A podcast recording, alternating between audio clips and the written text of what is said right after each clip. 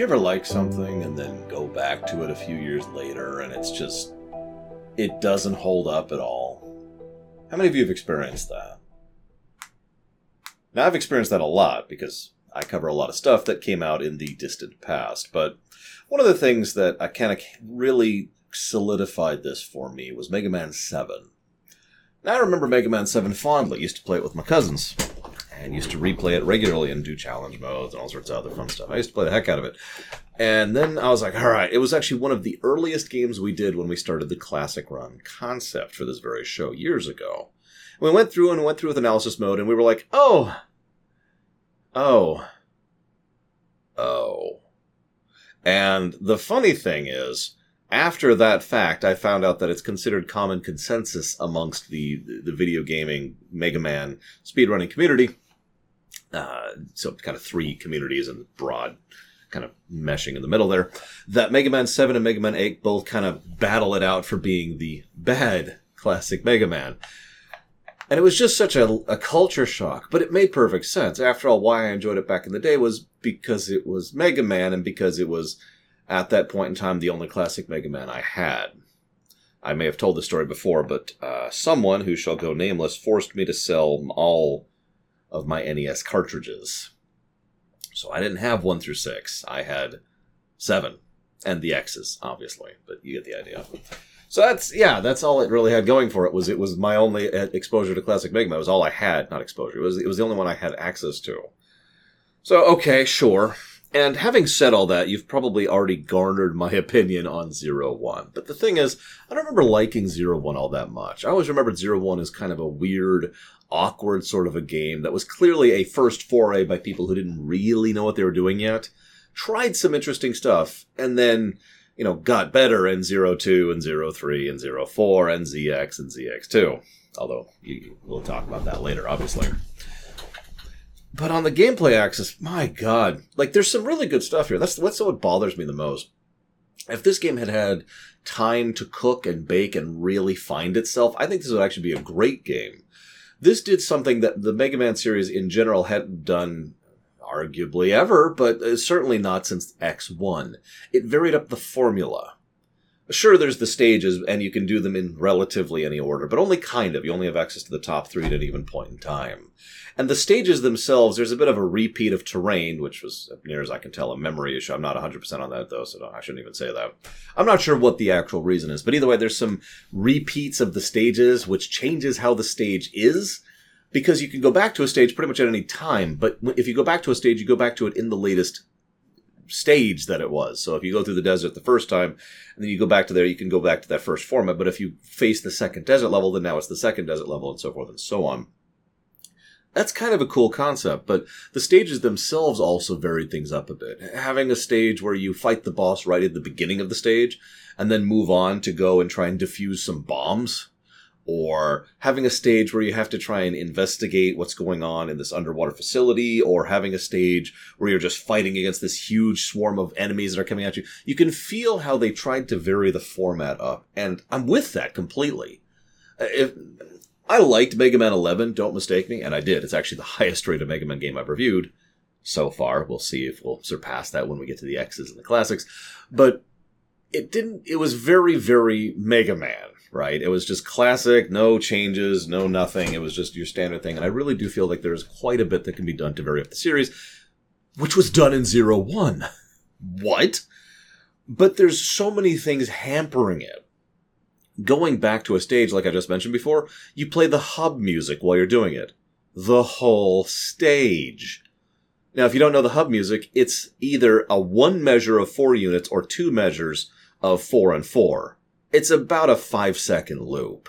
Over and over and over and over while going back and trying to find items you missed or trying to grind yourself. Oh yes, by the speaking of which, there's grinding in this game, in a Mega Man game the game keeps track of how many enemies you hit with your sword or your blaster or your spear or your, I don't remember what it does for the shield. And each time you hit, it, it counts up a counter and you can slowly level up the weapon up to a total of like seven or five or whatever. And it'll show that on the screen. It'll show that on the, the main menu. Exactly how far you are in any given leveling thing. That's not a bad concept. having something that allows you to change and morph how you attack is actually a cool concept. This, however, is just grindy. Especially since it's very easy to reach a point where it actually becomes aggravating to grind. If you go too far into the thing, the state of the stages change, and the two best uh, leveling spots in the game for that both go away if you get too far into it. So that's great. Uh, as usual, I don't like to criticize without critiquing, so here's what I would do. Make it so that each boss you defeat gives you a chip. Now, there's a lot of ways you could execute this, but the general idea is you attach a chip to a weapon that makes the weapon better. Now, the ideal for me personally would, and this is getting into a little bit more development time and a little bit more work, but the chips don't make the weapons do more damage. They make the weapons operate differently. Uh, a blaster that shoots through enemies, so, you know, it has pass through, or maybe that shoots multiple shots out, or it has like a wave effect kind of a thing, you know, kind of like the, the Spazer in the Metroid series, or maybe something that will leave uh, an, a dot on a boss, or maybe something that can allow you to attack in an upwards arc with your sword, or stuff like that, right? Add these mutators on, and then you probably have so many slots that each weapon can have, and so you each boss you just attach this mutator to this or this mutator to this, and that allows you. And of course, ideally, you would be able to slot them back out and slot in new ones at will. This would basically allow you to. this would add builds to a, to a Mega Man game, and it would basically allow you to. What I say? Basically, it's such a stupid line. I try not to do that. I apologize.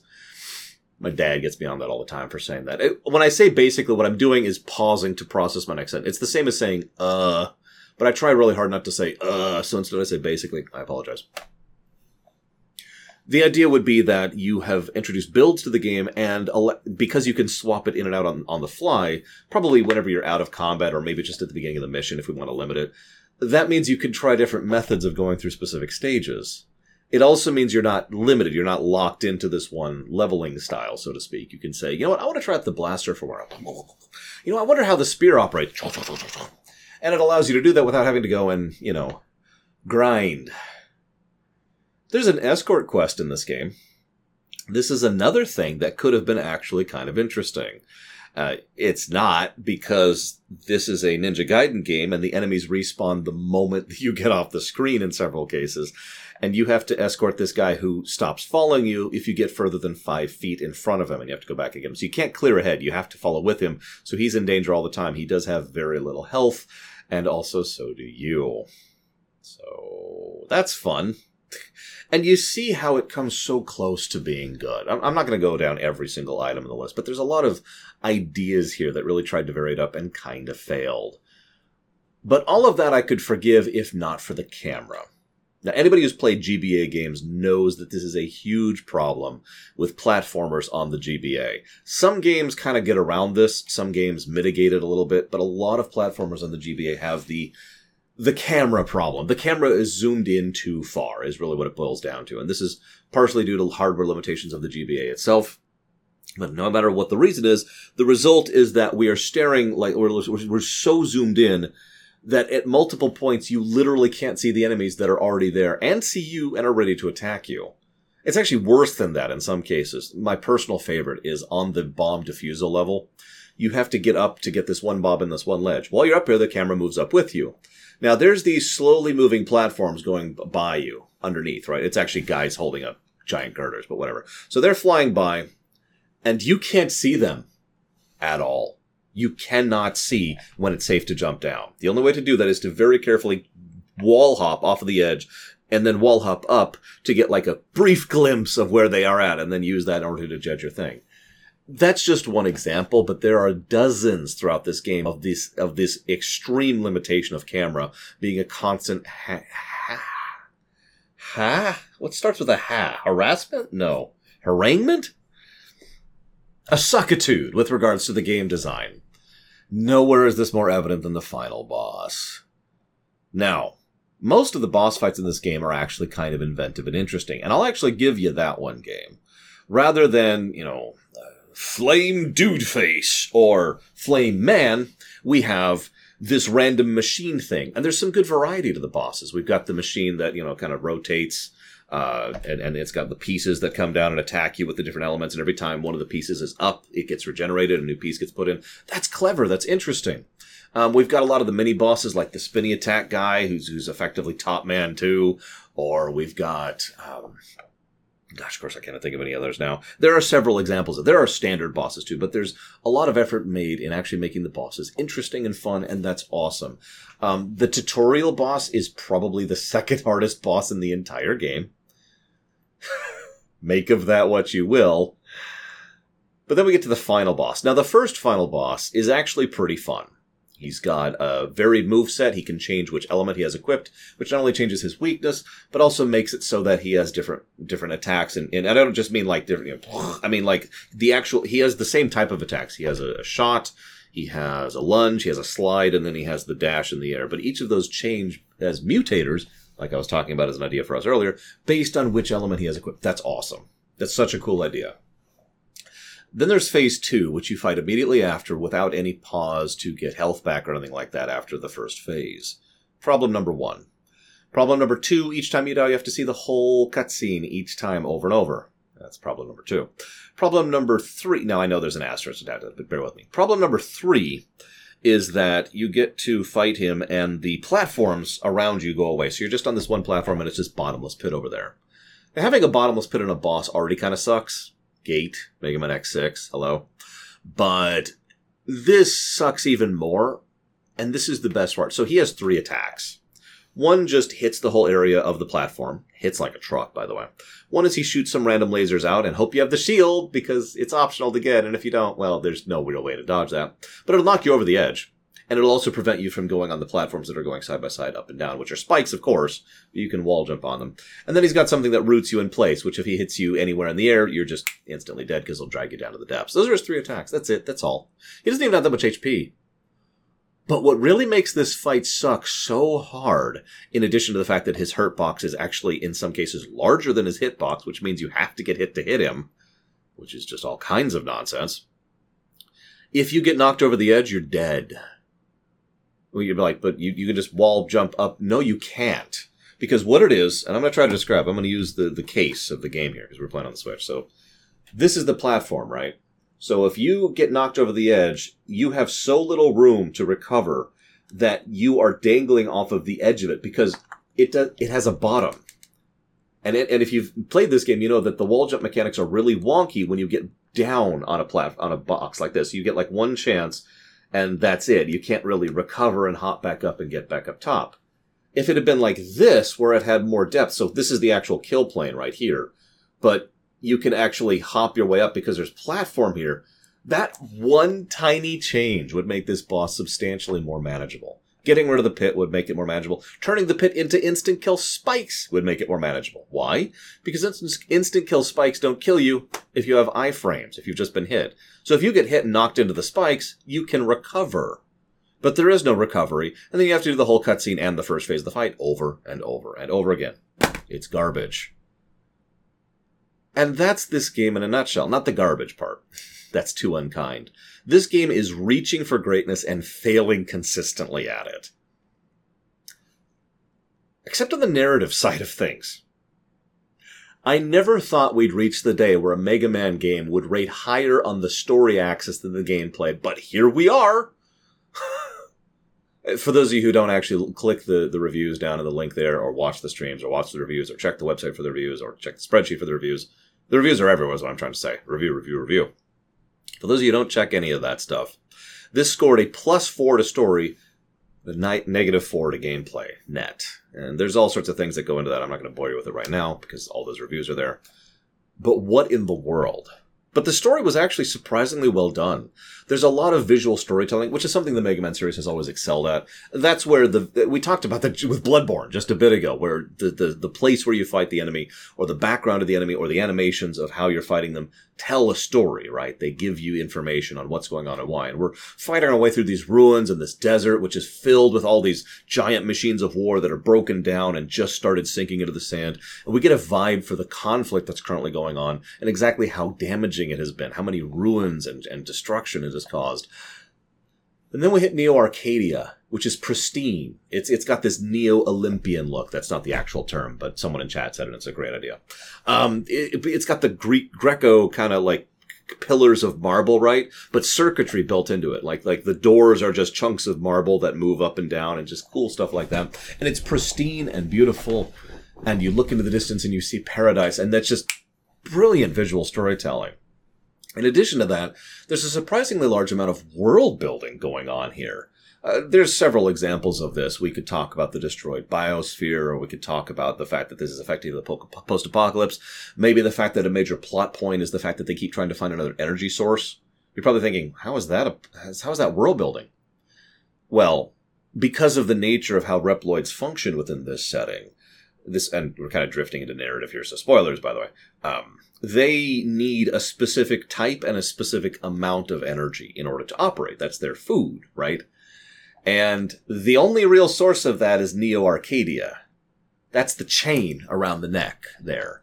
You can leave Neo Arcadia anytime you want to. I mean, granted, it's a wasteland out there because the biosphere of Earth has been nuked after Mega Man X5, but you could leave and try to start and build something else. You're a Reploid. You could probably survive out there. But you'd run out of energy. And so they have this huge plot point, which revolves around several stages around just trying to find a new energy source.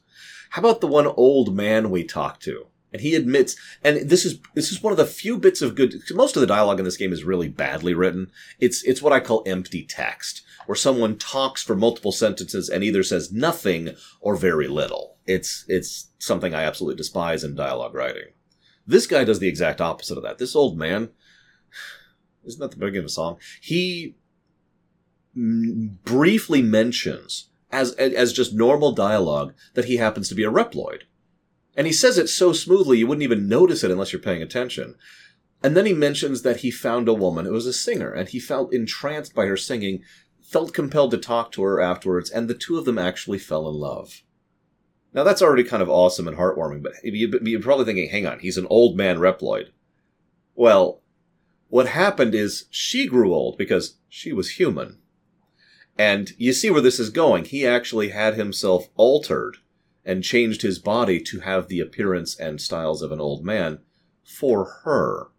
And she's been dead for years upon years upon years because she was human and he's a Reploid, but he retains his old man body in memory of her.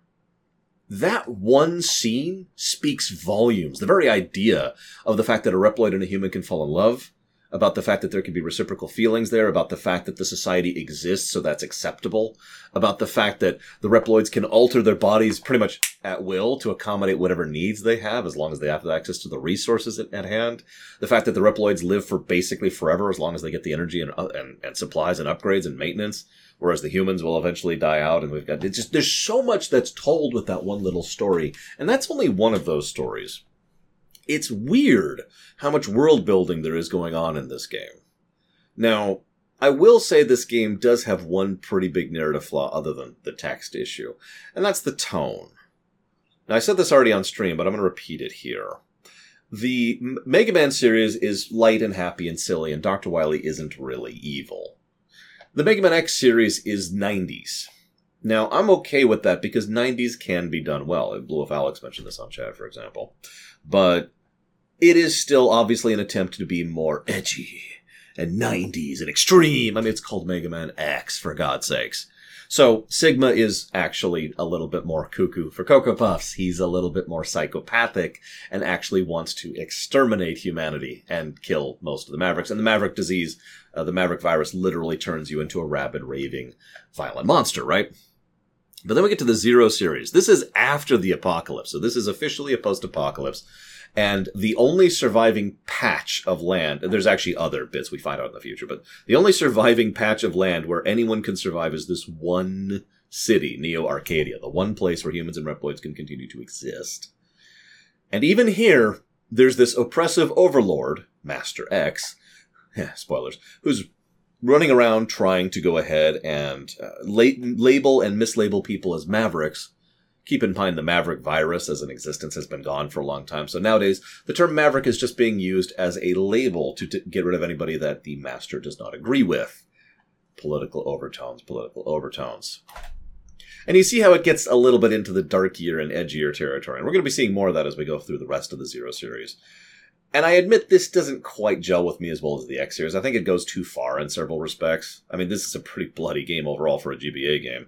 But that makes sense since this was something Inafune was really pushing, and if you don't know this, Inafune certainly leaned in that direction. After all, he was one of the original brainchilds behind DMC DMC.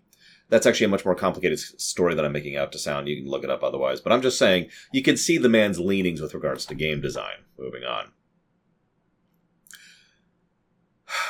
I suppose I should mention a few other things while we're here. As we're going through these, we'll mention some little anecdotes uh, on both the ruminations on the stream. So, Mega Man Zero One is entirely an establishment game. It could have been a standalone.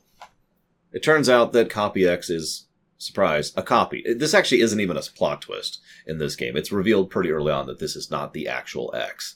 We do meet the actual X, who at this point is a cyber elf. The simplest way to explain a cyber elf is they are a program which exists within the cyber verse. Within the Mega Man setting, this is true in Mega Man Battle Network as well as in Mega Man Zero and Mega Man ZX. There's the physical plane and then there's the digital plane. And the both both coincide and coexist pretty universally. So anything running around the digital verse has a pretty large ability to affect the physical and vice versa. So the two are kind of congruent. But cyber elves live exclusively within the cyberverse. They're on that layer of things. Most cyber elves are designed to run themselves. They are a program, they run, and then they terminate. It's effectively deleting the program to do it. Now, this is a gameplay conceit more than it is a narrative one. They are consumables, potions that you can use. Uh, whether that's a good thing or not is up to your opinion. Uh, certainly, that's kind of a, a questionable thing. I'm not even talking about how grindy it is to level them up. We think I think we already got across just exactly how grindy this game could be. You have to raise 1,200 crystals to make one sub tank. 1,200. They actually lower this number substantially in later Zero games because somebody somewhere was like, "Whoa!" Anyways, narrative, right? So that's what cyber elves are, and that's what X is now. He is now existing entirely in the cybernetic side of things. He's tired. He's so tired. He's been fighting against evil for forever. He just wants a rest. And now that Zero's up, Zero's like, okay, sure, I'll take up the risk. And so Zero goes, fights Copy X, defeats most of the Guardians, kills one of the Guardians, that'd be Phantom. And then they just, you know, they've kind of settled things and they've got a bright spot of hope and they have a future ahead of them. Yay. Kind of sits on its own, but obviously the series will continue, which we'll be covering starting tomorrow. There's some other things I could talk about. Copy X clearly has such a huge, huge amount of self-esteem issues. One of the most consistent character traits for Copy X is how he insists that he is as good as, in some cases, better than the original X, and he is constantly told and shown that he's not. And he doesn't take that too well. No, I built this. I built Paradise. I did what X never could. Yeah, you, you kind of get the vibe there, which is funny considering going back all the way back to the original that Dr. Wily himself started all of this because of the fact that he didn't really have a large amount of self-esteem. If you really think about it, and I'll mention this, I've mentioned this in stream, I'll mention this in future videos probably. The entire Mega Man series, uh, excuse me, the, the four main Mega Man series from Classic to X to Z to ZX, all of them all started and all are effectively about a feud between Dr. Light and Dr. Wily, something that was continuing in ZX and will never continue because they canceled that series. Thanks very much for that, Capcom. Can we have Mega Man again? Can we have some good Mega Man? I know we've got 30 XDX coming. One of the biggest flaws of the story is there's no real characterization. Tell me Ciel's character in a nutshell. Or Zero's, or X's, or anybody's. They're all one note characters at best. There's some good world building, there's some good establishment, but there's not a lot of actual depth to most of what's going on. And that, I think, is the biggest flaw in the narrative, like I was mentioning earlier. That's actually all I got. These are going to be really short ruminations. That's fine. I got a lot of things to do. I will probably be releasing one rumination video per video per game. I'm not 100% committed to that because we are doing Mega Man Z 1 through 4, Mega Man 1 through 6, and Mega Man X 1 through 3. That's a lot of videos. We'll see. I do hope you've enjoyed at least my initial thoughts. I'll see you next time.